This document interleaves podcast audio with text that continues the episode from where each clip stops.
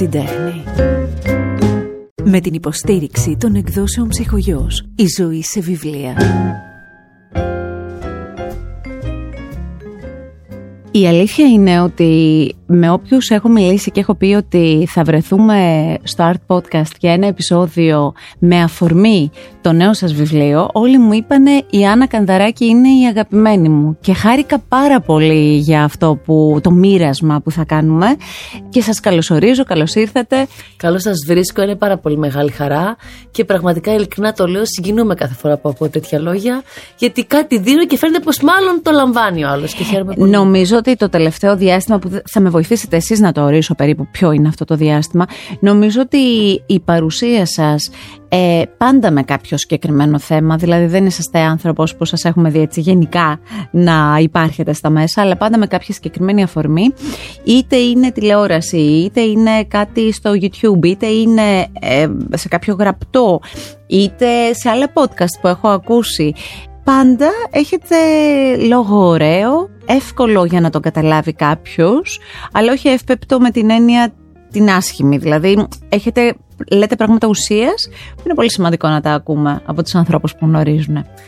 Χαίρομαι πάρα πολύ. Αυτός είναι και ο δικός μου στόχος. Έτσι, λίγο με πολύ μεγάλη ταπεινότητα, γιατί ένας θεραπευτής, η βασική του ιδιότητα πρέπει να είναι ταπεινός, αλλιώς χάνουμε θεραπευτική δύναμη. Με ταπεινότητα λοιπόν και πολύ σεβασμό στην ε, ανθρώπινη ψυχή, η δική μου σκέψη πάντοτε είναι να δω πώς θα μπορέσουμε λίγο να ξεφορτώσουμε βαρύδια που όλοι μας κουβαλάμε. Και εμείς οι δικοί τα κουβαλάμε, για να μην υπάρχει αυτή η ιδέα ότι τα έχουμε λυμμένα όλα. Η αφορμή που βρίσκεστε εδώ, γιατί ε, σκεφτόμουν ότι μαζί σας θα μπορούσα, αν είχα μια θεματική διαφορετική στα podcast μου και δεν ήταν τέχνες, πολιτισμός, ε, γράμματα, βιβλίο, αυτό που ε, πραγματευόμαστε εδώ, ε, θα μπορούσα να κάνω πάρα πολλά επεισόδια, να πιάσουμε δηλαδή ενότητες και να ξεκινάμε. Εδώ όμως η αφορμή για να βρεθούμε είναι το βιβλίο που κυκλοφόρησε από τις εκδόσεις Ψυχογιός έχει καιρό που το έχω πάρει εγώ στα χέρια μου για να το διαβάσω και να είμαι προετοιμασμένη. Θα δείτε όσοι βλέπετε φωτογραφίες ή βιντεάκια, έχω και άπειρους συνδετήρες πάνω. Ένα κουτί συνδετήρες. Διαβασμένη. ναι, ναι, ναι. Τα χρώματα που εσείς μου μάθατε είναι ο τίτλος και το παρουσιάζουμε εμείς τώρα, αλλά έχει κυκλοφορήσει και έχει αγαπηθεί ήδη το βιβλίο αυτό. Οπότε η αφορμή είναι αυτή. Η αφορμή η μία θα έλεγα. Η άλλη είναι διαβάζοντας το βιογραφικό σας ότι με κάποιο τρόπο και εσείς σχετίζεστε με τον πολιτισμό και την τέχνη. Πείτε μου λίγο για αυτές τις σπουδές. Αν διαβάσετε το βιογραφικό θα καταλάβετε ότι έχει χρόνια διαβάσματος και χτισήματος για να φτάσει εκεί που έχει φτάσει. Για πείτε μου λίγο. Ε, χρόνια αναζήτησης έχει. Γι' αυτό και κάθε φορά καθησυχάζω τους γονείς που έρχονται ή τους έφηβους που έρχονται και μου λένε Δεν ξέρω ακριβώς τι θέλω να κάνω στα 16 μου, στα 17 μου, αλλά και πιο μετά και 20 και 30 και 40. Αναζητάμε και ναι. ψάχνουμε. Αυτό είναι το ζητούμενο. Επί της ουσίας, επειδή πραγματικά δεν ήξερα ακριβώς τι θέλω να κάνω, με ενδιέφερε ο άνθρωπος. Έχω μεγαλώσει και σε μια οικογένεια που είναι ιατρική όλοι, όλοι είναι στο κομμάτι του ιατρικού χώρου. Οπότε ήμουν πολύ κοντά στον άνθρωπο, δεν ήξερα ακριβώς τι με ενδιέφερε. Μ' άρεσε το διάβασμα. Το διάβασμα όμως το εξωσχολικό, δηλαδή η λογοτεχνία, η πίεση, μ' άρεσε πολύ αυτό το κομμάτι. Οπότε πήγα προς τις κλασικές σπουδές, δηλαδή το πρώτο μου πτυχίο είναι στην αρχαιολογία. Ήμουν όμως και της ε, κίνησης, δεν μπορούσα να με φανταστώ μέσα σε ένα γραφείο. Οπότε η αρχαιολογία τα συνδύαζε αυτά. Σωστά. Έτσι είχε την ανασκαφή. Δούλεψα πολλά χρόνια και με τον ε, καθηγητή τον Πέτρο Θέμελη που πρόσφατα έφυγε από τη ζωή. Οπότε δούλεψα μαζί του και το γράφω και μέσα στο, στο βιογραφικό μου, διότι εκεί στην ανασκαφή, όταν εγώ πήγα πάλι να πλησιάσω τον άνθρωπο και είχα πάει κοντά στο κομμάτι των τάφων, Οπότε έβλεπα πάρα πολύ τα κτερίσματα. Τα κτερίσματα mm. είναι τους θησαυρούς που βάζουμε μέσα για να τους συστροφέψουν σε αυτό το τελευταίο ταξίδι. Εγώ λοιπόν ήθελα να δω κάθε φορά του τα οστά πώς είναι, αν είναι. Βλέπαμε τάφου οι οποίοι ήταν μαζί ένα ζευγάρι ή που βάζανε που πήγαινε η μητέρα μετά από το γιο. Το καταλαβαίνουμε μετά και στη στρωματογραφία, δηλαδή στη χρονολογία.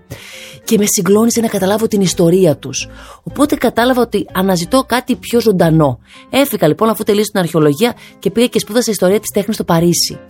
Εκεί λοιπόν ήρθα ακόμα πιο κοντά με κάτι πιο ζωντανό γιατί με ενδιαφέρει η σύγχρονη τέχνη Και θυμάμαι σε ένα μάθημα που την επόμενη μέρα δίναμε που είχε να κάνει με την σύγχρονη τέχνη, εγώ ενώ είχαμε εξετάσει την επόμενη μέρα και ήμουν πάρα πολύ αγχωμένη, ε, καθόμουν και με είχε απορροφήσει πάρα πολύ η ιστορία του κάθε καλλιτέχνη. Αυτός λέω όταν είπε στον πατέρα του που ήταν, θυμάμαι ένας ε, καλλιτέχνης που ήταν μεγάλο επιχειρηματίας, ότι εγώ ξέρεις δεν θα ασχοληθώ με τις επιχειρήσεις, θέλω να γίνω ζωγράφος ε, πώς αντέδρασε ο πατέρας; Ή πώς αντέδρασε μια οικογένεια τότε όταν τους είπε ότι εγώ είμαι ομοφιλόφιλος.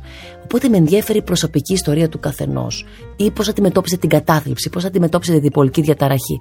Και αυτή ήταν και η διατριβή μου μετά, όταν τελικά μπήκα στην ε, ψυχολογία. Οπότε μετά κατάλαβα εκεί ότι Άννα, όσο και να το κάνεις κύκλους, θα πρέπει να το ξαναπιάσεις. Δεν είναι από την αρχή, γιατί η ζωή είναι συνέχειες, είναι κύκλοι, δεν είναι γραμμές. Και το λέω και στους θεραπευόμενους που έρχονται ότι οι σχέσεις δεν είναι γραμμές, είναι κύκλοι. Οπότε δεν θεώρησα ότι αυτό επί της ουσίας είναι ότι τα αφήνει όλα στην άκρη και ξεκινάς από την αρχή. Μπήκα όμως στη διαδικασία γιατί αυτή η σπουδή έχει πολύ μεγάλη σημασία. Η σπουδή της ψυχικής υγείας δεν μπορεί να γίνεται συμπληρωματικά και αποσπασματικά.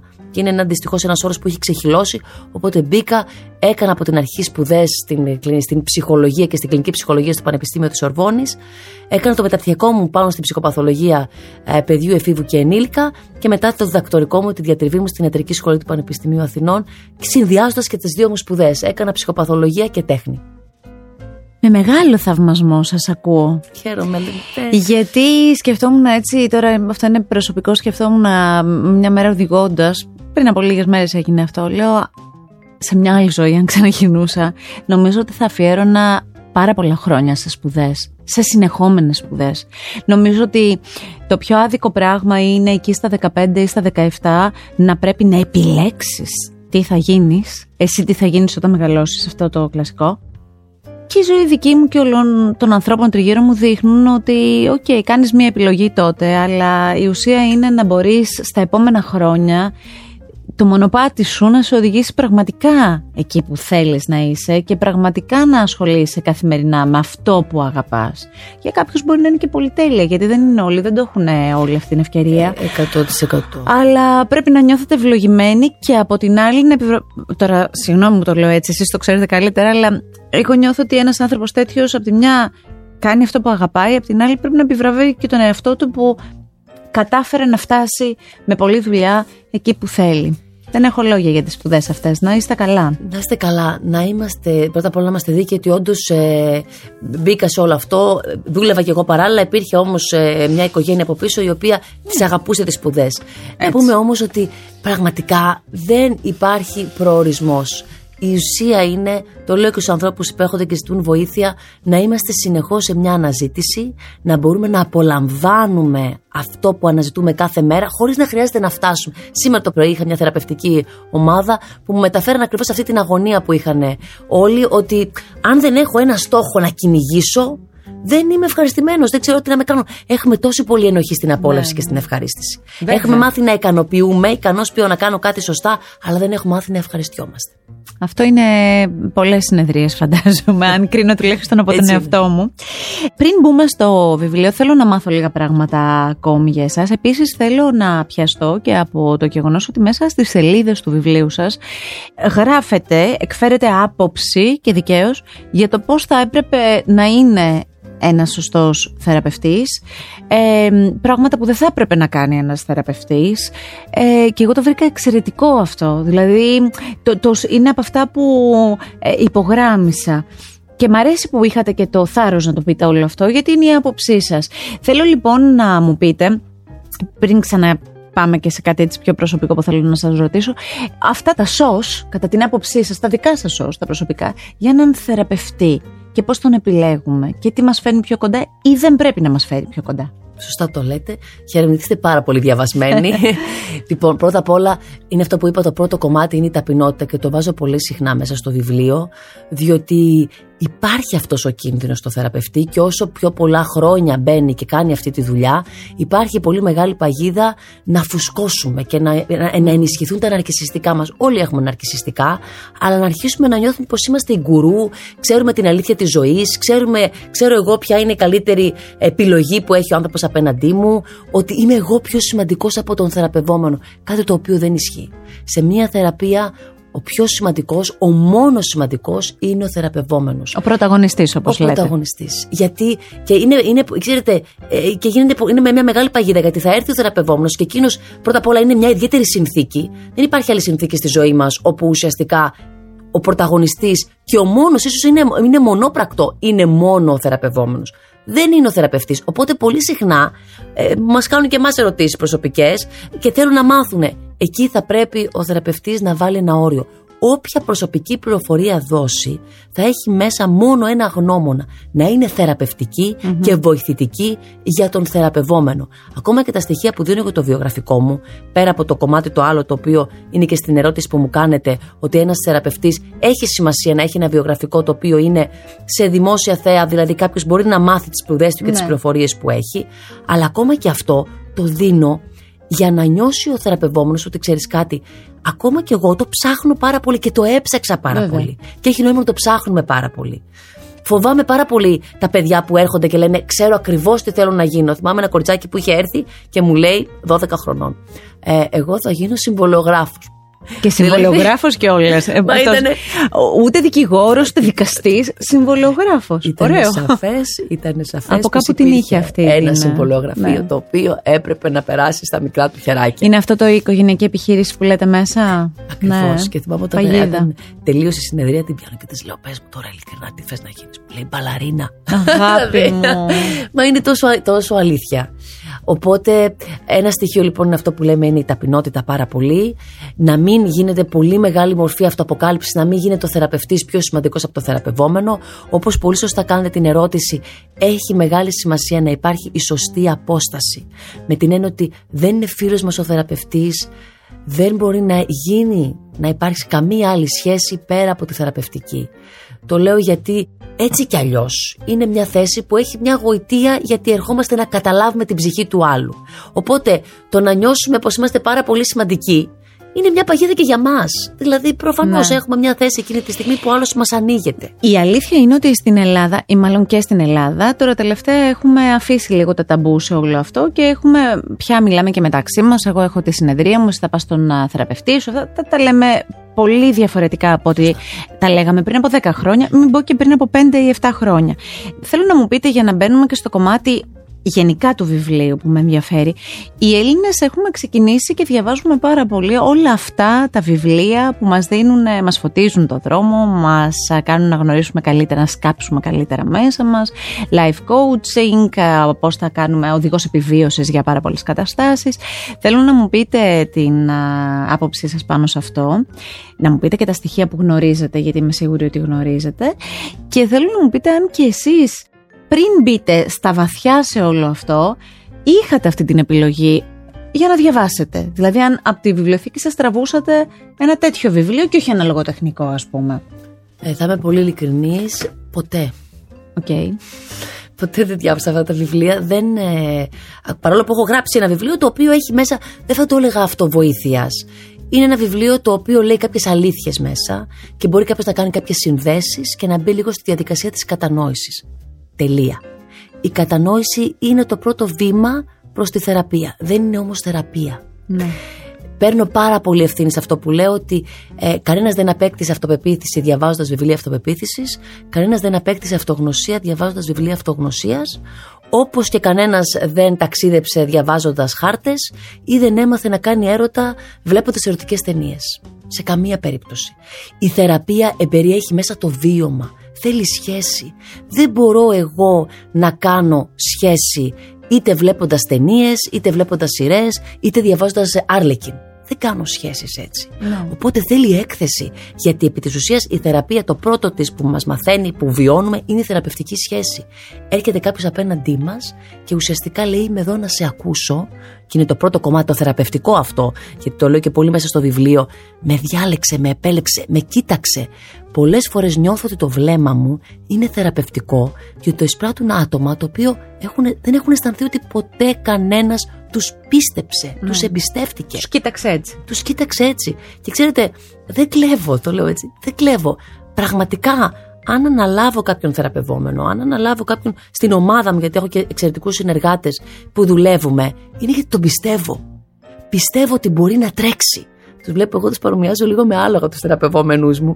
Και κάποιε φορές μου μιλάνε, ίσως φαίνεται και μέσα στο βιβλίο, και εγώ τους οραματίζομαι. Ναι, Κύριος μου ναι, λέει ναι, κάτι ναι. και εγώ ψάχνω μέσα στο σκοτεινό που μου φέρνει να δω το φως που έχει από πίσω, όλα τα χρώματα που υπάρχουν από πίσω. Και ίσως είναι και η πιο ωραία στιγμή στη θεραπεία όταν ο άλλος μου φέρνει τα σκούρα και φοβάται ότι έχω ακόμα στην τουλάπα να σας φέρω πολλά σκοτεινά και εγώ έχω ήδη ανακαλύψει τόσο πολύ τα φωτεινά. Πριν από μπούμε πίσω. στα χρώματά σας, εγώ θέλω να επιστρέψουμε σε αυτό. Ναι. Έχουμε ωστόσο, οι Έλληνες, έχουμε ωστόσο επιλέξει να ερχόμαστε έστω και με αυτόν τον τρόπο πιο κοντά.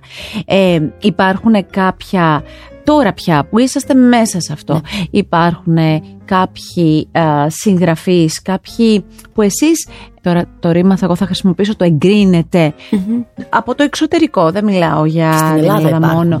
Θα θέλατε να μου αναφέρατε κάποια βιβλία που είναι ορόσημο για εμένα που θέλω να διαβάσω όμως τέτοιο, να Θα ανακοινηθώ σε αυτό το αναφέρω- πεδίο. Θα αναφέρω δύο συγγραφείς στην Ελλάδα. Εμένα μου αρέσει πολύ η Φωτεινή Τσαλίκογλου και μου αρέσει και πολύ ο Γιάννης Οζέρβας, ο οποίος έχει κάνει και τη μετάφραση όλου του Γιάλομ. Ε, και έχει γράψει και ένα βιβλίο με την Ευαγγελία Τριτσάνου, που είναι το Όταν μια, μια μητέρα γεννιέται.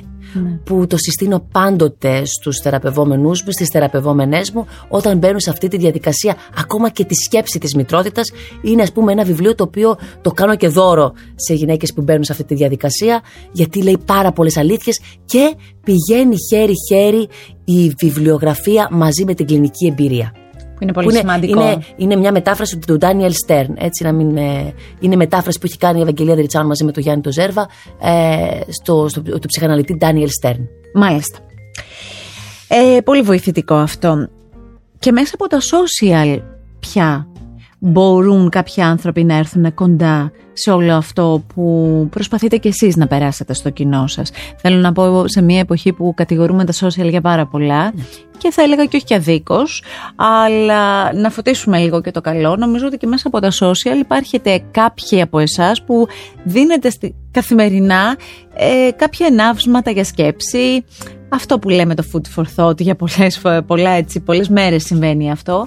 Το απολαμβάνετε αυτό, έρχεστε πιο κοντά με τους ανθρώπους μέσα από αυτή τη διαδικασία. Το απολαμβάνω γιατί, γιατί πρώτα απ' όλα όποιος με ακολουθεί το βλέπει είναι πολύ προσωπική επιλογή να λέω κάποιες αλήθειες ακόμα και αν πονάνε. Πάντοτε με μια τρυφερότητα, γιατί μαζί με την ταπεινότητα ένας θεραπευτής πρέπει να έχει και το κομμάτι της τρυφερότητας. Και αυτό χρειάζεται οπωσδήποτε να έχει κάνει τη δική του προσωπική θεραπεία και να την κάνει τη θεραπεία. Εγώ πηγαίνω δύο φορές τη βδομάδα για να μπορούμε να μην μπερδεύουμε τις δικές μας δυσκολίες. Αυτό μου φαίνεται πολύ δύσκολο κυρία Κανδαράκη. Όχι. Δεν είναι. ε; Όχι, γιατί ξέρετε κάτι. Τώρα θα ακουστεί πολύ έτσι ε, αφελές και παιδικό, αλλά μια βασική ιδιότητα που πρέπει να έχει ένας θεραπευτής ε, είναι καλοσύνη. Είναι να νιώθει, να πιστεύει σε αυτό το σοκρατικό ουδή εκών κακός.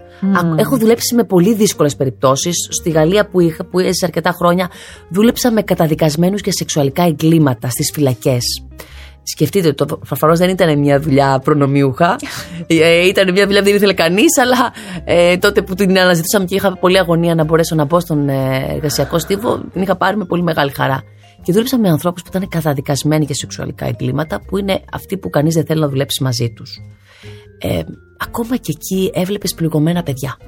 Με ενήλικες πλέον, καμένοι μέσα, γιατί πλέον είχαν, είχαν μπει μέσα στη διαφθορά, είχαν μπει μέσα στη διαστροφή, αλλά μέσα όσο έψαχνε στην ιστορία τους έβλεπες πληγωμένα παιδιά. Και πώς είναι να βουτάς αυτές τις ιστορίες και να γυρνάς μετά σπίτι σου; Έχει πόνο, ε, έχει πόνο κυρίως γιατί είναι αυτό που το λέω κάποιες φορές και με στενοχωρεί όταν βλέπω και κάποιες συνεδρίες που κάποιοι άνθρωποι δεν μπορούν να βγουν μέσα από αυτό. Αχ κρίμα γιατί θα μπορούσε να έχει πάει αλλιώς.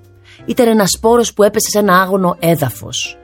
Αυτό έχει μια στενοχώρια, ένα πόνο. Απ' την άλλη πλευρά, βλέπεις και κάποιους ανθρώπους που τους λέω μέσα στο βιβλίο μου τα αγριολούλουδα, που παρόλο που πέφτουν μέσα στα βράχια και μέσα στα αυτό. ανθίζουν. ανθίζουν. Ε, δεν- δεν- εγώ συγκλονίζομαι με αυτές τις περιπτώσεις και λέω πραγματικά δεν ξέρω πού έχετε βρει όλο αυτό το καλό. Μου φέρουν τόση δυσκολία γύρω-γύρω και βγαίνει κάτι τόσο πολύ ωραίο. Αυτό είναι, η- έρχεται και ισορροπεί αυτό το Ναι, πό- τον ναι. πόνο που θα έρθει μέσα στη δουλειά μας. Άπειρες ερωτήσεις έχω να ξέρετε. Άπειρες τις οποίες λίγο θα τις μαζέψω γιατί θέλω σιγά σιγά να μπούμε στο βιβλίο. Πριν μπούμε στο βιβλίο, θα μου επιτρέψετε να πω και κάτι άλλο και με αυτό να δώσουμε, νομίζω, μ, μια-δυο ερωτήσεις να δώσουμε πάσα. Η μία από αυτές είναι, λέτε, η ζωή είναι και έξω, δεν είναι στις θεραπευτικές αίθουσες. Αυτό θα μπορούσε να είναι τίτλος κάπου ή θα μπορούσε, δεν ξέρω, δεν έχω επισκεφτεί το χώρο σας. Θεωρητικές. Θα μπορούσε πα- να είναι πάνω-πάνω. Ε, το πιστεύετε πραγματικά; Λοιπόν, θα πω μια ιστορία πραγμα- ε, η προσωπική αληθινή, πάλι με, με σκοπό την ε, βοήθεια στους ανθρώπους που μας ακούν. Αυτή την, ε, την πρόταση την έβγαλα μετά από μια δική μου προσπάθεια, όταν άλλαξα κάποια στιγμή θεραπευτή.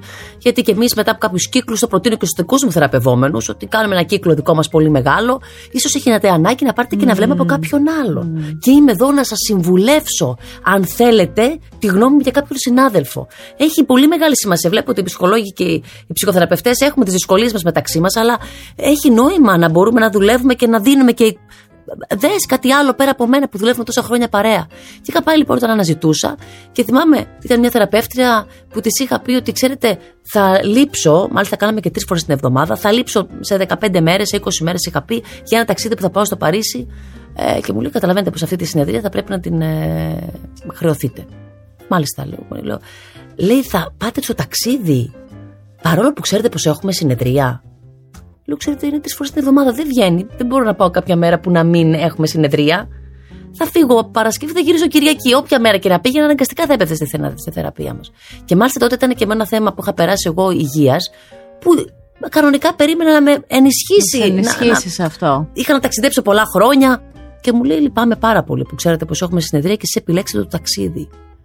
Και το σκέφτηκα, γιατί ήταν και μεγάλο όνομα. Και το σκέφτηκα και έκανα ένα βήμα πίσω και λέω: Μήπως όντως αυτή τη στιγμή βάζω πιο ψηλά το ταξίδι από τη θεραπεία.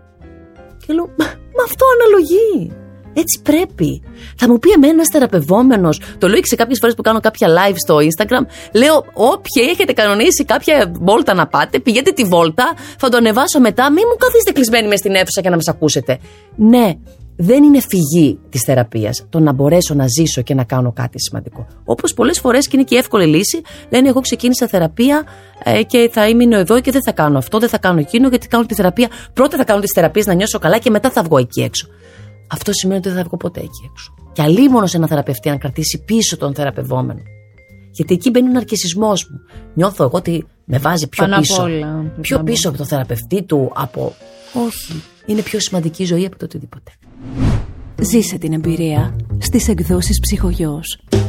Στο δικό σας ψηφιδωτό, τι χρώματα έχετε; Πολλά χρώματα έχω κι εγώ και σίγουρα δεν είναι μόνο φωτεινά, είναι και, υπάρχουν και πιο σκούρα.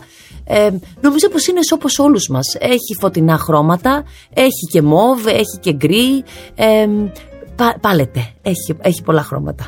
Κατά διαστήματα μπορούμε να αλλάζουμε τα κομματάκια του ψηφιδωτού; Σίγουρα. Απλά να μην ξεχνάμε ότι υπάρχουν μέρες, υπάρχουν στιγμές που θα είναι πιο σκούρα και είναι μάλλον το στο επόμενο βιβλίο έτσι πως το σκέφτομαι γιατί μου το λένε θεραπευόμενοι συνέχεια και δεν πειράζει.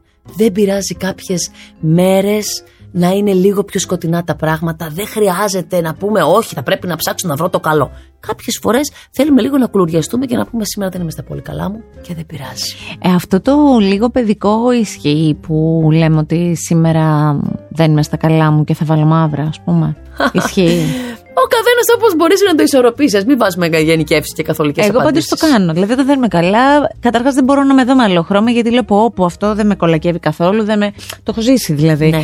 Από την άλλη, έχω ζήσει. Συνήθως οι μεγαλύτεροι άνθρωποι σου λένε Βρε παιδάκι μου, βάλε κάτι να φωτίσει. Δεν στο λένε αυτό. Βάλε ένα χρωματάκι πάνω σου. Ναι. Πάμε στο βιβλίο. Από τις εκδόσεις ψυχογιός λοιπόν, τα χρώματα που εσείς μου μάθατε. Ωραία. Θέλω να μου πείτε, θα ξεκινήσω από εκεί, γιατί επιλέξατε αυτόν τον τίτλο; Από όλους τους άλλους που θα μπορούσατε να έχετε με το ίδιο περιεχόμενο κατά τη γνώμη μου. Γιατί οδηγηθήκατε εκεί; Λοιπόν, αυτός ο τίτλος όντως βγήκε την ώρα που έγραφα αυτές τις ιστορίες. Γιατί, γιατί επί της ουσίας, εκεί που άκουγα μια ιστορία, γιατί οι περισσότερες ιστορίες, όλες οι ιστορίες, είναι βασισμένες σε αληθινά γεγονότα, όμως τις έχω μπλέξει και τις έχω ανακατώσει έτσι. Δηλαδή, η μία ιστορία δεν είναι ποτέ αυτούσια, είναι με πολλές ιστορίες μαζεμένες. Αλλά ε, ήταν ότι κάθε φορά βρισκόμουν σε μία ανατροπή.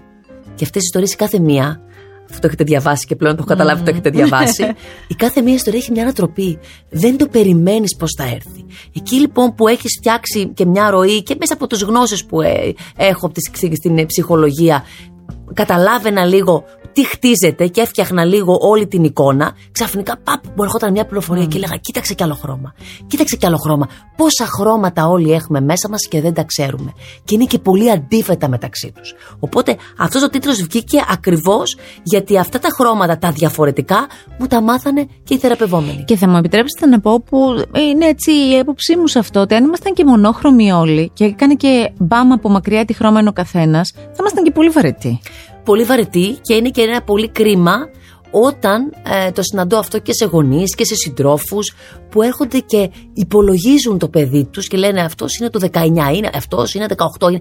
και λέω πόσο κρίμα είναι που αξιολογούμε και δίνουμε μια στάμπα με ένα νούμερο στα παιδιά μας που είναι ο έλεγχος, με ένα μέγεθος που μπορεί να είναι στη γυναίκα μας επίτηδες λέγοντας στερεότυπα ανάλογα τις διαστάσεις τις σωματικές ή ένα τραπεζικό, τραπεζικό λογαριασμό στον άντρα μας ή στον εαυτό μας αν είμαστε άντρες ανάλογα με το πόσα χρήματα βγάζουμε και δεν βλέπουμε όλες τις διαστάσεις διαφορετικές που έχουμε, όλα τα χρώματα που έχουμε μέσα μας. Στα πρώτα λόγια που θα διαβάσετε από την Άννα Κανδαράκη στο βιβλίο της, μεταξύ άλλων λέει δεν είναι ποτέ απλή η απάντηση στο ερώτημα ποιος φταίει; Και σίγουρα δεν είναι απλώς ένα όνομα. Οι σχέσεις δεν είναι ευθείες γραμμές με υποκείμενο και κατηγορούμενο. Οι σχέσεις είναι κύκλοι, σαν τους κρίκους μιας αλυσίδας, που κάθε φορά με ένα δικό τους μοναδικό τρόπο συναντιούνται, μπλέκονται και ισορροπούν. Ο καθένας έχει το δικό του δρόμο με τα δικά του εμπόδια, παραστρατήματα, ξέφωτα, ανηφόρες και κατηφόρες. Ο πληγωμένος άλλοτε πληγώνει, άλλοτε πληγώνεται, άλλοτε χτυπάει και άλλοτε πονάει. Δεν ψάχνουμε τον ένοχο λοιπόν, να καταλάβουμε θέλουμε για να το πάμε αλλιώς. Εγώ αυτές τις ε, κουβέντες τις βρήκα πολύ. Πολύ αληθινές, παιδί μου. Λες, αυτή είναι η ζωή. Ε, μα έτσι είναι. Πολύ χαίρομαι για αυτά τα λόγια που διάβασα στο ξεκίνημα. Κοίταξε τώρα, εγώ δεν έχω σημειώσει ανά χρώμα. Επίσης, έχω και πολλές απορίες γιατί το κάθε χρώμα. Δηλαδή, σκεφτόμουν εγώ, πούμε, τι χρώμα θα βάζω σε αυτή την ιστορία. Δεν συμφωνούμε πάντα σε ολα τα χρωματα Σε κάποια συμφωνούμε γιατί κάνουν μπαμ. Ναι. Έχω σημειώσει όμως λίγο κάποιες βασικές ενότητες. Θέλω να πω ότι το μαγικό που έχει αυτό το βιβλίο το είπα στην κυρία Κανδαράκη με το που ήρθε μπροστά μου έτσι και ξεκινούσαμε, είναι το εξής. Δεν έχω χρόνο να διαβάσω πολύ. Μπορώ να επιλέξω και τυχαία έτσι. ένα κεφάλαιο. Στο τέλος του κεφαλαίου έχει τις μικρές ή μεγάλες αλήθειες για να θυμάμαι. Η γνώμη μου είναι ότι δεν πάμε κατευθείαν εκεί για, γιατί κάπως φτάνει μέχρι εκείνο το σημείο. Παρ' όλα αυτά και στο σημείο αυτό να φτάσετε ε, τα λέει πολύ ωραία. Δηλαδή έχει αυτά τα tips ας πούμε που θα μπορούσαμε να τα πάρουμε μαζί μας λίγο πριν φύγουμε για να πάμε στη δουλειά μας και να τα σκεφτούμε έτσι στη διαδρομή. Όχι πολύ αλλά να στη διαδρομή γιατί κάπου όλους μας αγγίζει. Ε, εγώ λοιπόν θα ξεκινήσω επειδή το αναφέρατε ε, με ένα, δύο-τρία έτσι έχω σημειώσει, με ένα κομμάτι που αφορά στη μητρότητα. Αναφερθήκατε πριν. Με άγγιξε πολύ. Είναι, είμαστε κι εμείς οι γυναίκες ανοιχτοί σε αυτό το θέμα. Το πιο μαγικό που διάβασα σε, αυτό που, σε αυτά που λέτε είναι ότι η μητρότητα κρύβεται όπου εσύ βάζεις φροντίδα, νιάξιμο και ευθύνη. Είτε έχεις παιδί, είτε δεν έχεις παιδί. Είτε έχεις κάνει φυσιολογικά παιδάκι, είτε έχεις υιοθετήσει ένα παιδάκι. Αυτές οι τρεις λέξεις, φροντίδα, νιάξιμο και ευθύνη, εμένα εκείνη τη στιγμή μου είπανε πολλά. Πείτε μου λίγο για αυτό, τι χρώμα έχει αυτό το κεφάλαιο, θυμίστε μου. Νομίζετε πως το θυμάμαι κι εγώ, δεν θυμάμαι. είναι Νομίζω πως σε... είναι το δεύτερο, πως είναι το ε, μαύρο με βούλε λευκές. Στο 30, για να δω, για να δω ναι, αν ναι, είναι ναι, ναι, αυτό. Γιατί είναι. Είναι η κυρία Βαρβάρα. Είναι η κυρία Βαρβάρα, ναι. Στο 32 έχω σημειώσει κάποιε. Η κυρία Βαρβάρα, που τι περίπτωση ήταν αυτή. Μαύρο με βούλε λευκέ, πολύ σωστά. Η γονεϊκότητα είναι λιβάδι. Ό,τι σπείρει, αυτό θα θερήσει. Ναι, είναι η κυρία Βαρβάρα. Ήταν από τα ονόματα που. Μείνανε. Μείνανε, ναι. ναι. Μείνανε. Μιλήστε μου λίγο γι' αυτό. Αχ, είναι ένα μεγάλο κεφάλαιο και το έβγαλα γιατί πραγματικά δεν είναι μόνο από του θεραπευόμενου, είναι και από εκεί έξω στη ζωή που συνεχώς δεν είναι ότι ψυχολογούμε τον κόσμο, υπάρχει αυτή λαθασμένη, αλλά συλλέγουμε προφορίες και με ενδιαφέρει, με ενδιαφέρει ο άνθρωπος στην πραγματικότητά του, στην αλήθεια του. Και έβλεπα πόσο πολύ άδικο είναι ε, κάποιες γυναίκες να νιώθουν στιγματισμένες, να νιώθουν ελλειπείς, Τώρα έχω πρόσφατα και ένα συνέδριο που θα μιλήσω για αυτές τις γυναίκες οι οποίες είτε δεν επιθυμούν είτε δεν κατάφεραν να μπουν στη μητρότητα και το κουβαλάνε τόσο πολύ βαριά και νιώθουν ενοχές, αποφεύγουν οικογενειακά τραπέζια. Και λέω πόσο άδικο είναι. Ή απ' την άλλη πλευρά, γυναίκες οι οποίες έχουν βιώσει τη μητρότητα και σαν κόρες με έναν πολύ τραυματικό τρόπο. Και πάλι θα πω ότι, γιατί είναι και αυτός ο μύθος που είναι πολύ άδικος, ότι για όλα αυτά είναι οι μαμάδες. Όχι, δεν φταίνουν οι μαμάδες. Γι' αυτό επιμένω ότι δεν ψάχνουμε ένοχο. Αλλά πάμε να καταλάβουμε γιατί και η μαμά από πίσω και εκείνο κουβαλάει τη δική της δυσκολία, το δικό της τσουβαλάκι. Που αν σαν κόρη εγώ δεν καταλάβω το τσουβαλάκι της μαμάς, θα, θα μπορέσω να την κατηγορήσω τόσο άδικα. Μου επιτρέπετε να πω Ναι. και κάτι εδώ. Και επειδή αν το πάρουμε και με βάση την Ελλάδα του 50, την Ελλάδα χρόνια πριν. Το έχω πει και για τη δική μου τη μητέρα. Είναι και οκ να μην έχει ανοίξει το τσουβαλάκι της. Γιατί τότε δεν το ανοίγανε το τσουβαλάκι για να το ψάξουν και να το σκάψουν. Ε. Δεν μας επιτρεπόταν. Όταν έρχονται και μου κάνουν αυτή την ερώτηση, γιατί στο παρελθόν, κύριε Κανδαράκη, κρατούσαν όλοι οι γάμοι, ενώ τώρα τα ζευγάρια χωρίζουν αμέσως; Λέω μου συγκρίνει τα νόμια πράγματα. Στο παρελθόν, αυτό που μας έφερνε μαζί ήταν η ανάγκη. Ε, Πήγαινε η- ο πατέρας και έψαχνε για την κόρη το καλύτερο. Και ποιο ήταν το καλύτερο για την κόρη, Να βρει κάποιον εργατικό νέο που να μην πεινάσει. Αυτό είναι το παλαιακό. Ότι να βρω κάπου να αφήσω την κόρη μου με όρους ανάγκης. Οπότε η γυναίκα δεν είχε το χώρο της επιθυμίας, γιατί η επιθυμία θέλει χώρο. Και αυτό το, Το λέω λέτε μέσα. μέσα, ναι. Θέλει χώρο επιθυμία. Αν λοιπόν εγώ δεν έχω, δεν έχω τα δικά μου πόδια, πώς θα μπορέσω να δω τι είναι αυτό το οποίο επιθυμώ; Οπότε ερχόντουσαν πολλές στερημένες μητέρες και ουσιαστικά τι κάνανε; Ρουφούσανε πολύ συχνά ή φοβόντουσαν την επιθυμία της κόρης. Γιατί δεν την είχαν ακουμπήσει τη δική τους την επιθυμία. Οπότε είναι απόλυτα κατανοητό. Όντως Ναι. οι μητέρες του παρελθόντος να μην έχουν αγγίξει τις δικές τους προσωπικές επιθυμίες. Στο σήμερα όμως, και αυτό λέω και στους γονείς που έρχονται και αυτό λέω και στις γυναίκες και στους άντρες που έρχονται γιατί και οι άντρες είναι και δι- προς δικό τους συμφέρον να έχουν ζωντανές γυναίκες δίπλα τους και να μην είναι μόνο εκείνες οι οποίες μένουν δίπλα επειδή νιώθω την ασφάλεια ότι εσύ με ταΐζεις. Μα αυτά τα λέτε και πολύ ωραία και στο, και στο κόκκινο και ε, όπου αναφέρεστε στα ζευγάρια, στη μεγάλη παγίδα που λέγεται ανοχή. Ναι. Που επίσης είναι πολύ μεγάλο κατά τη γνώμη μου κεφάλαιο. Ναι. Γιατί μένουμε σε μια σχέση. Μπορεί να θέλαμε να φύγουμε από κάπου και να μην φεύγουμε. Γιατί το κάνουμε αυτό. Δηλαδή, έχετε και για το γάμο, για τη σύνδεση που μπορεί δύο άνθρωποι να. η σύνδεσή τους να γίνει μέσα από πόνο, στενοχώρια, ταλαιπωρία. Και άλλη σύνδεση γίνεται μέσα από χαρά και πώς μένει και πώς δεν μένει. Δηλαδή, εγώ το ξεκίνησα από τη μητρότητα, αλλά τα πηγαίνουμε τα κεφάλαια. Κάνουμε skip στο ένα, πάμε στο άλλο. Ναι. Φαντάζομαι ότι όλα αυτά προκύπτουν όχι μόνο από αυτές τις συνεδρίες που μέσα γράφετε, τις επαφές που έχετε με τους συγκεκριμένους θεραπευόμενους που μας αφήνετε λίγο έτσι να κοιτάξουμε, αλλά για τις σχέσεις για το γάμο, φαντάζομαι ότι έρχεται πάρα πολλοί κόσμος για να τα συζητήσει. Ισχύει και είναι, ευ- είναι, είναι θεμητό. Ευτυχώς που έρχονται και έρχονται και, και, και πλέον άντρες οι οποίοι Ναι. λένε ότι και εγώ πλέον θέλω μια διαφορετική σχέση με τα δικά μου παιδιά. Δεν θέλω τη σχέση που είχε ο πατέρας μου, ο οποίος ήταν ο κουβαλητής, εκείνος ο οποίος έφερνε μόνο την οικονομική ασφάλεια στο σπίτι και δεν είχα εγώ σύνδεση μαζί του. Θέλω μια διαφορετική σχέση με το δικό μου το παιδί. Δεν ξέρω πώς να την κάνω. Γιατί εκεί μπερδεύονται τα νέα ζευγάρια. Ξαφνικά πρέπει να φτιάξουν ένα καινούριο κώδικα πολύ διαφορετικό από αυτόν που έχουν μάθει πίσω. Η Ναι. γονεϊκότητα λοιπόν είναι μια νέα διαδρομή, δεν υπάρχει GPS, δεν υπάρχει χάρτης. Ο καθένας έχει κάποιες δικές του εικόνες που λέει αυτό το αφήσω πίσω, αυτό θα το φέρω εδώ. Γι' αυτό και λέω πάντοτε ότι έχει πάρα πολύ μεγάλη σημασία η αποδόμηση. Να αποδομήσω για να μπορέσω να πω αυτό το κρατάω, αυτό όχι. Όσο τρομάζω όταν κάνω την ερώτηση τι κρατάτε και τι αφήνετε από την οικογένειά σας, όσο τρομάζω όταν μου λένε τα διώχνω όλα, δεν κρατάω τίποτα. Άλλο τόσο φοβάμαι όταν μου λένε ήταν τέλεια, τα κρατάω όλα. Κάτι πρέπει να αφήσουμε. Να σας πω, όταν ερχόμαστε και σας λέμε τέτοια πράγματα, μας καταλαβαίνετε με τη μία, ε. Με τη μία όχι. Δεν έχω τέτοιε Ε. μαγικέ ιδιότητες, αλλά πλέον μπορώ να πω ότι είμαι αρκετά γρήγορη. ναι, όχι το λέω γιατί καμιά φορά σκέφτομαι και τον εαυτό μου πως τα έλεγα στις πρώτες συνεδρίες και έλεγα πω πω η θεραπεύτριά μου 100% καταλάβαινε ότι αυτό που έλεγα θα, θα έλεγε από μέσα της Αχ, κορίτσι μου, τι δρόμο έχεις ακόμη να διανύσεις και πώς τα λες τώρα και πώς θα τα πεις μετά. Μεγάλο κεφάλαιο εφηβεία. Έχω φίλες που έχουν παιδιά ε, που- που είναι είτε στην παιδική ηλικία είτε στην προεφηβεία που την αναφέρεται αυτή την περίοδο ή στην εφηβεία, μπαίνουν στην εφηβεία. Θέλω, τα λέτε πολύ ωραία βέβαια μέσα στο, στα κεφαλαία σας, στα χρώματά σας, αλλά θέλω λίγο έτσι να μου πείτε δύο κουβέντες και για τα τρία αυτά στάδια. Ναι. Τα λέτε, ξαναλέω, μέσα είναι όσοι, έχετε, όσοι είσαστε γονείς και για αυτόν τον λόγο παρακαλώ να το διαβάσετε, γιατί ήταν εξαιρετικό. Ακόμη και εγώ που δεν έχω παιδάκι, σκεφτόμουν τις φίλες μου που είναι σε αυτές τις ηλικίες τα παιδιά τους. Μάλιστα, στο βιβλίο μέσα προσκαλώ και επειδή κάνω και ομιλίες συχνά για την εφηβεία, προσκαλώ και τον κάθε ένα, ανεξάρτητα αν έχει παιδί ή αν έχει παιδί στην εφηβεία, να θυμηθεί τον εαυτό Την του στην εφηβεία του. Φυσικά. γιατί είναι μια συγκλονιστική αναπτυξιακή φάση που ουσιαστικά αρχίζουμε και χτίζουμε τον εαυτό μας.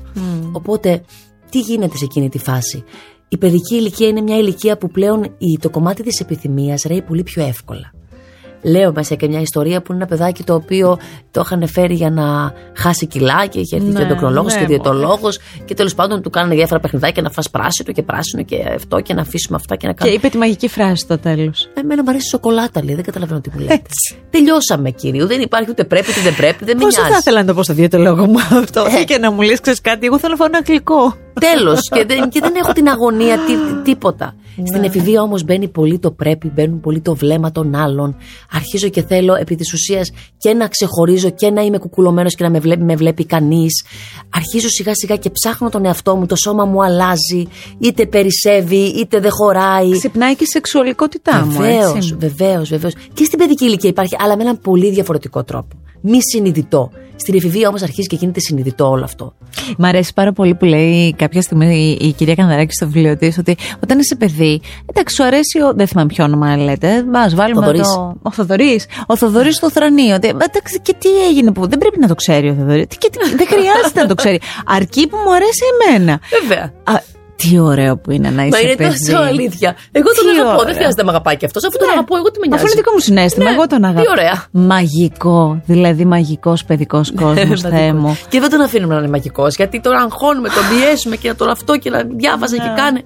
Και λέω ότι η ξεχνιασιά είναι ένα παιδικό, α, έτσι, πρέπει να είναι μια, ένα παιδικό βίωμα για να μπορέσουμε να το αναβιω- αναβιώσουμε στην ενήλικη ζωή, η ανεμελιά και η ξεχνιασιά. Η εφηβεία λοιπόν είναι μια δύσκολη αναπτυξιακή φάση, αλλά είναι και μια όμορφη αναπτυξιακή φάση. Και θα πρέπει ο γονιός να μπορεί να το στηρίξει όλο αυτό. Να αντέξει. Το λέω μέσα, δεν ξέρω αν το έχω γράψει έτσι ακριβώς, αλλά το έχω πει πολλές φορές ότι θα πρέπει ο γονιός να αντέξει πολύ χαζομάρα, να ακούσει πολλές χαζομάρες για να μπορέσει να ακούσει και το σημαντικό. Θα λέει ο έφηβος την μπουρδολογία του παιδί μου, είναι μέσα στην εφηβεία. Εγώ θα γίνω επιχειρηματία. Δεν θα ανοίξω βιβλίο, αλλά θα γίνω επιχειρηματία. Αυτό θα σκέφτομαι. Θα... κα- Θυμάμαι μία που μου είχε πει, Εγώ θα γίνω υπουργός πολιτισμού. Και ήταν ε, κατευθείαν, δηλαδή γίνει υπουργός πολιτισμού. Θα πρέπει να το ακούσω όλο αυτό για να νιώσει την ασφάλεια ο έφηβος, να φέρω και τα δύσκολά μου από κάτω, να με εμπιστευτεί. Οπότε ε, η εφηβεία θέλει χρόνο, θέλει να το αντέξω. Το λέει πολύ ωραία η Δημουλά μέσα. Δεν είναι να καταλάβεις, είναι να Είναι το να αντέξεις.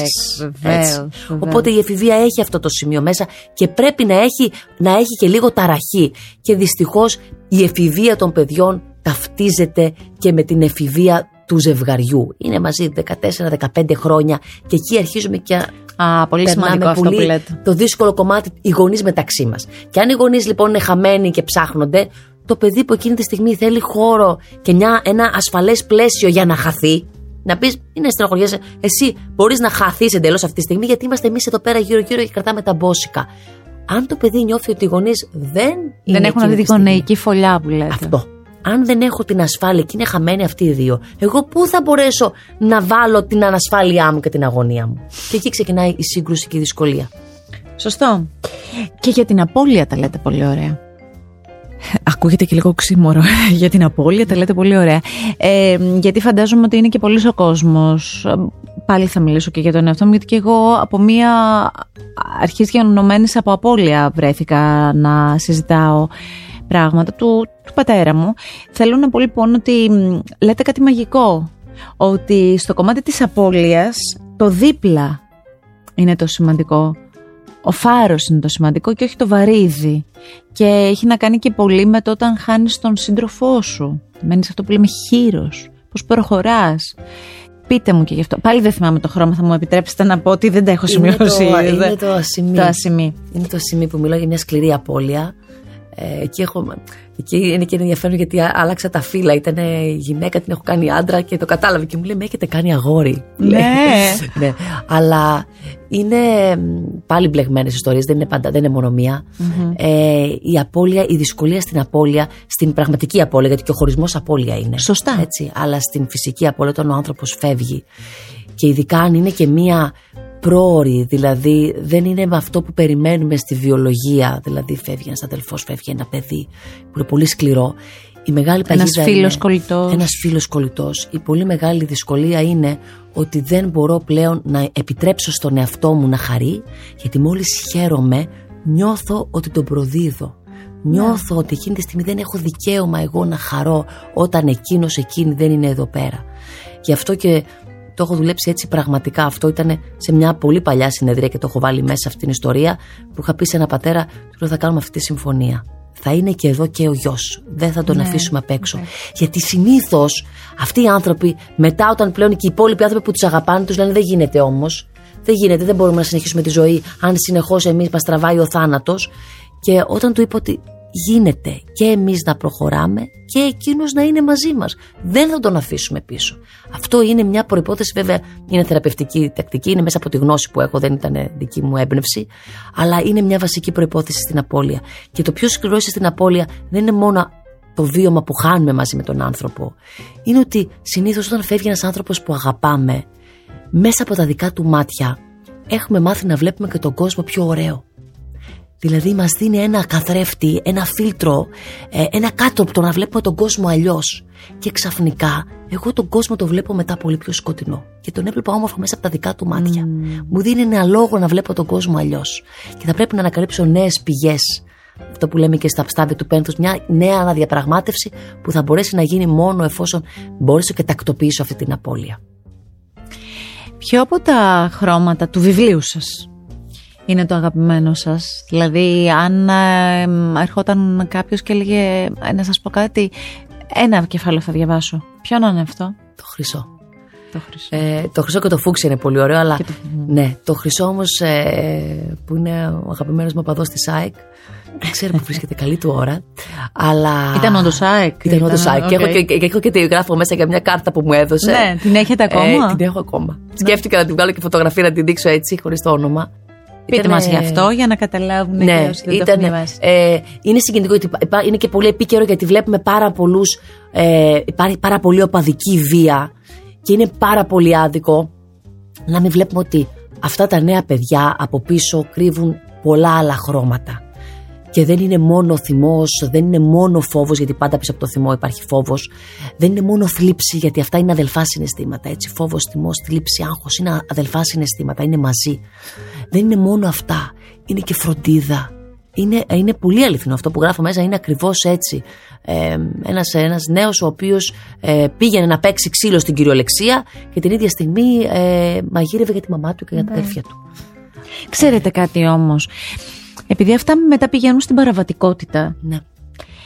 Εγώ που κάθομαι στην Καστοριά και βλέπω στις ειδήσεις, μεγάλο κεφάλαιο και αυτό, Ναι. πώς το βλέπω και τι το βλέπω, αλλά που βλέπω στις ειδήσεις, δημοσιογράφος είμαι και το λέω, αλλά Ναι. βλέπω στις ειδήσεις να παίζουν ξύλο κάποιοι, όχι απαραίτητα 15 χρονών, βλέπω και 25, βλέπω και σίγουρα θα πω ε, ε, χαρακτηρισμούς, Ναι. σίγουρα θα πω γιατί και αν δεν δίνουν το παιδί μου και σίγουρα θα πω και την κλασική ατάκα οι γονείς αυτού του παιδιού γιατί το μαζεύουνε. Α, είναι αλήθεια. Θέλω να πω ότι εσείς έχετε απόλυτο δίκαιο. Απόλυτο δίκαιο έχει και αυτός που το, εκείνη τη στιγμή Πολύ θα. παίρνει το αρνητικό Μα συνέστημα. υπάρχει και το αρνητικό, υπάρχει και το σκοτεινό. Και έχει νόημα τελικά προς ποια κατεύθυνση θα επιλέξουμε εμείς. Προ τα που θα τι είναι αυτό που λέω ότι μέσα μας όλοι έχουμε και σκοτάδι και φως. Ναι. Το θέμα είναι τι θα ποτίσουμε. Και πραγματικά στο συγκεκριμένο νέο ποτίσαμε, γιατί εκείνο το επέλεξε να το ποτίσει, το δικό του φωτεινό κομμάτι. Αν δεν έκανε αυτή την επιλογή, και δεν μιλάω σε καμία περίπτωση θεραπεύτριας, αλλά μιλάω για θεραπεία. Μιλάω ο ίδιος να πιστέψει ότι κάτι καλό έχω μέσα μου. Και είδα- μέσα στην ιστορία είχε και ο ίδιος άλλα ερεθίσματα, γιατί μέσα στο σπίτι ήταν σκοτάδι μέσα στο σπίτι. Μμ. Ήταν, ήταν σκοτεινό το σπίτι του. Δεν υπήρχε χαρά, δεν υπήρχε φως. Ο ίδιος λοιπόν είχε ερεθίσματα από άλλους ανθρώπους που είχε συναντήσει από έναν δάσκαλο, από έναν παππού, από έναν ε, μακρινό. Γι' αυτό και λέω πόσο πολύ τη σημασία έχουν οι εκπαιδευτικοί, ειδικά στην επαρχία. Είναι ένα δεύτερο, μια δεύτερη ευκαιρία, ένα δεύτερο παράθυρο στο αύριο που μπορεί να μην το δώσει η οικογένεια, αλλά μπορεί να το δώσει ένας εκπαιδευτικός, να το δώσει ένας δάσκαλος. Ένα άλλο ερέθισμα. Ήταν ένας πολύ διαβασμένος νέος που κανείς δεν μπορούσε να το φανταστεί. Αυτός είναι άλλος θεραπευόμενος, τον έχω βάλει μέσα σε αυτόν. Αλλά είναι αλήθεια. Οπότε είναι τελικά τι θα επιλέξουμε να ποτίσουμε. Και προφανώς και η οικογένεια και το περιβάλλον έχουν πολύ μεγάλη σημασία. Γι' αυτό και προσκαλώ τους ανθρώπους όταν βλέπουν ότι τους ρουφάει το σκοτάδι να πιστέψουν ότι υπάρχει κάτι καλό εκεί μέσα τους που ακόμα μπορεί και οι ίδιοι να μην το βλέπουν.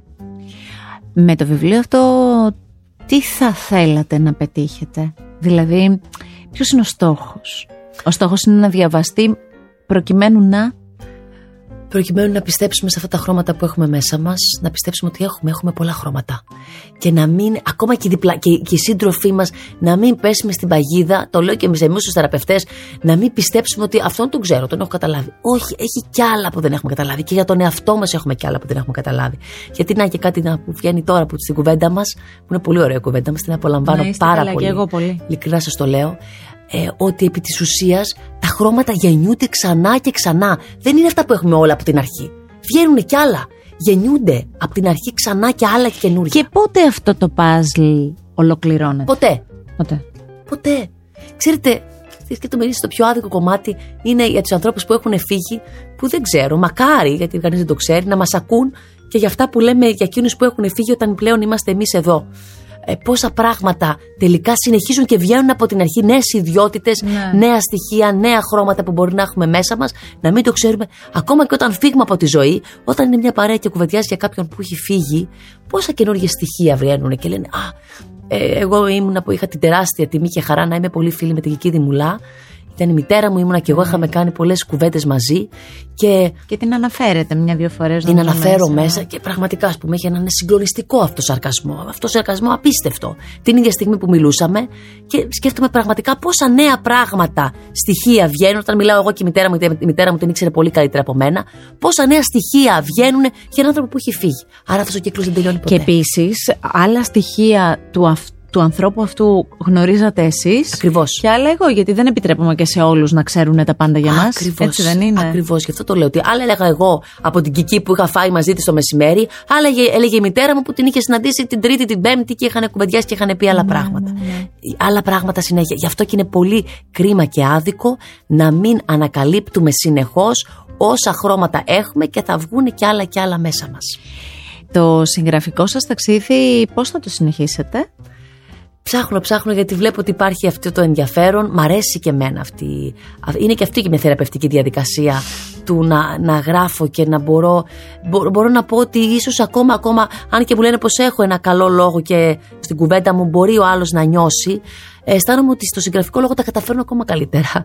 Τα καταφέρνω καλύτερα, θα πω. Εγώ νομίζω ότι το είπα και από την αρχή ότι γενικά δείχνει να τα καταφέρνετε. Και τι λέμε τώρα να τα καταφέρνετε, εννοώ να φτάνει το μήνυμά σας σε εμάς όπως θα θέλαμε να φτάνει. Αυτή είναι η ουσία. Ναι. Αλλά θα ήταν πολύ ωραίο να έχει και συνέχεια. Με έναν εφάνταστο τίτλο και πάλι. Θα το ψάξω. Ο στόχος, πάντοτε, ο στόχος πάντοτε πραγματικά είναι κάποιος που θα το διαβάσει να μπορέσει να τον αγγίξει σε διάφορα δικά του κομμάτια. Αυτό είναι. Και να μπορέσει μέσα από αυτό να νιώσει μια απενοχοποίηση ότι ξέρεις για να το γράφει εκείνη η οποία βλέπει κάποιους ανθρώπους, πάει να πει ότι και εγώ μάλλον δεν είμαι πολύ τρελή, δεν είμαι πολύ δυσκολεμένη, δεν είμαι τόσο πολύ ε, ε, δύσκολη, περίεργη. Όλοι έχουμε κάποιες δυσκολίες μέσα μας που έχει Το καλύτερο που σας έχουν πει ποιο είναι; Και, σε, και, και ποια ηλικία; Ε, Α πούμε, υπήρξε κάποιο πιο μικρή ηλικία που να σας είπε κάτι, να σας έχει μείνει και κάποιος πιο μεγάλος ηλικία που να είπε να κάνει τη διαδρομή της ζωής του και να είπε κάτι που να σας έχει μείνει για αυτό το βιβλίο; Για αυτό το βιβλίο, αχ, μου έχουν λάβει. έχω, πολλά έχω μηνύματα. Έχω λάβει, έχω λάβει πολλά, πολλά μηνύματα. Πιο πολύ έχει μέσα ότι αισθάνεται καείται ανακούφιση. Πιο πολύ ε, λαμβάνω μηνύματα από μεγάλες γυναίκες mm. οι οποίες ακούστηκε κάτι απελευθερωτικό ότι ένιωσα μια απελευθέρωση για κάποια μπορεί αρνητικά συναισθήματα που είχα νιώσει για τη δική μου μητέρα, μητέρα ναι. και νιώθω μια και συγκλονίζομαι με αυτές τις γυναίκες και με αυτούς τους άντρες, με αυτούς τους μπαμπάδες οι οποίοι επιλέγουν ότι παρόλο που εγώ στερήθηκα επιλέγω να δώσω κάτι καλύτερο στο παιδί μου γιατί νομίζω πως το γράφω και μέσα η καλή γονεϊκότητα δεν είναι κάτι που μεταφέρεται διαγενειακά, ούτε ενστικτοδός. Δεν είναι το μητρικό ένστικτο που με κάνει καλή μητέρα. Είναι η προσωπική μου επιλογή ότι εγώ επιλέγω να είμαι ένας καλός γονιός. Ολοκληρώνοντας αυτή την επαφή μαζί σας που θα ήθελα πολύ ώρα ακόμη να συζητάμε για πολλά αλλά νομίζω ότι θα το ανανεώσουμε το ραντεβού εγώ θα ήθελα πολύ να πιαστώ από αυτό που μου είπατε εκεί στο Παρίσι που κάνατε στο Παρίσι στη Γαλλία δεν θυμάμαι που μου είπατε στο Παρίσι ε, και να πιάσετε θέματα που με τη δική σας ματιά, που είναι και τρυφερή ματιά, ε, να πιάσει τα θέματα πολύ δύσκολα. Στο βιβλίο αγγίζεται την κακοποίηση σε ένα βαθμό, αλλά επειδή η αγριότητα, η κακοποίηση, το σεξουαλικό έγκλημα είναι για κάποιο λόγο στην καθημερινότητά μας, δηλαδή φτάνει σε εμάς και φτάνει και άγρια και φτάνει και σε όλες τις ηλικίες. Και φτάνει και προσφέρεται και στο πιάτο με έναν τρόπο χωρίς όριο, κατά τη γνώμη μου. Θα ήθελα πολύ να διαβάσω ένα, ε, ένα κείμενό σας, ένα βιβλίο σας, ένα συγκεντρωμένα τα κείμενά σας, την αρθρογραφία σας ε, για αυτά τα θέματα. Γιατί το έχετε ζήσει από ό,τι κατάλαβα μέσα στο, στις φυλακές και θα είχε πολύ ενδιαφέρον. Την κρατάω την πρόταση, την κρατάω την πρόταση σε σκέψη, όντως έχει ενδιαφέρον. Ε, και ξέρετε, πάντοτε στην κακοποίηση ε, ξεκινάει από ένα κομμάτι ανοχής και κυρίως πάλι από τη ρίζα ότι για να, να αποφύγουμε επιτέλους και να μπορέσουμε να ξεριζώσουμε την κακοποίηση βασική προϋπόθεση είναι όχι να αντιμετωπίζετε και να αντιστέκετε το θύμα, είναι να μην γεννούμε άλλους θύτες. Πολύ σημαντικό. Με αυτό θα ήθελα να ολοκληρώσουμε. Σας ευχαριστώ πάρα πολύ για, αυτή, για αυτό το μοίρασμα που κάναμε και για τα φώτα σας. Ε, εύχομαι τα χρώματα που εσείς μου μάθατε, δηλαδή αυτό το βιβλίο που υπογράφετε, να έχει την ωραία του ζωή στα χέρια μας. Από μένα δηλαδή πραγματικά ήταν απολαυστικό. Μετά τη συνέντευξή μας θα βγάλω όλους αυτούς τους συνδετήρε, γιατί το χαλούν αισθητικά, το καταλαβαίνω, αλλά ήθελα να ξέρω πού να καθόλου, δεν το, αναφερθώ. Δεν το, δεν το χαλούν καθόλου. σα ίσα ένα βιβλίο έχει νόημα. Το είχα γράψει για ένα βιβλίο, να και ένας άλλος συγγραφέας που εγώ αγαπώ πολύ, ο Χρυσό Χομενίδη. Πολύ αγαπημένος. Πολύ, πολύ αγαπημένος. Και θυμάμαι ότι το είχα γράψει, μου είχε βγει έτσι πολύ φυσικά και πολύ θα ήθελα να το είχαν πει και για το δικό μου, αλλά το, είχαν πει, το είχα πει εγώ για το δικό του. Ότι όταν καταλαβαίνεις ότι ένα βιβλίο είναι καλό, πως όταν τελειώνει νιώθεις πιο μόνος. Ότι αχ, ναι, ναι, ναι, Αυτό είναι πολύ ωραίο. Ναι. Είναι μεγάλη αλήθεια. Το επεισόδιο αυτό με την ε, Άννα Κανδαράκη θα μπορείτε να το απολαύσετε πολύ εύκολα κλικάροντας στο artpodcast.gr ή μπαίνοντας σε όποια από τις δημοφιλείς πλατφόρμες επιλέξετε εσείς για να ακούσετε podcast. Με την υποστήριξη των εκδόσεων ψυχογιός. Η ζωή σε βιβλία.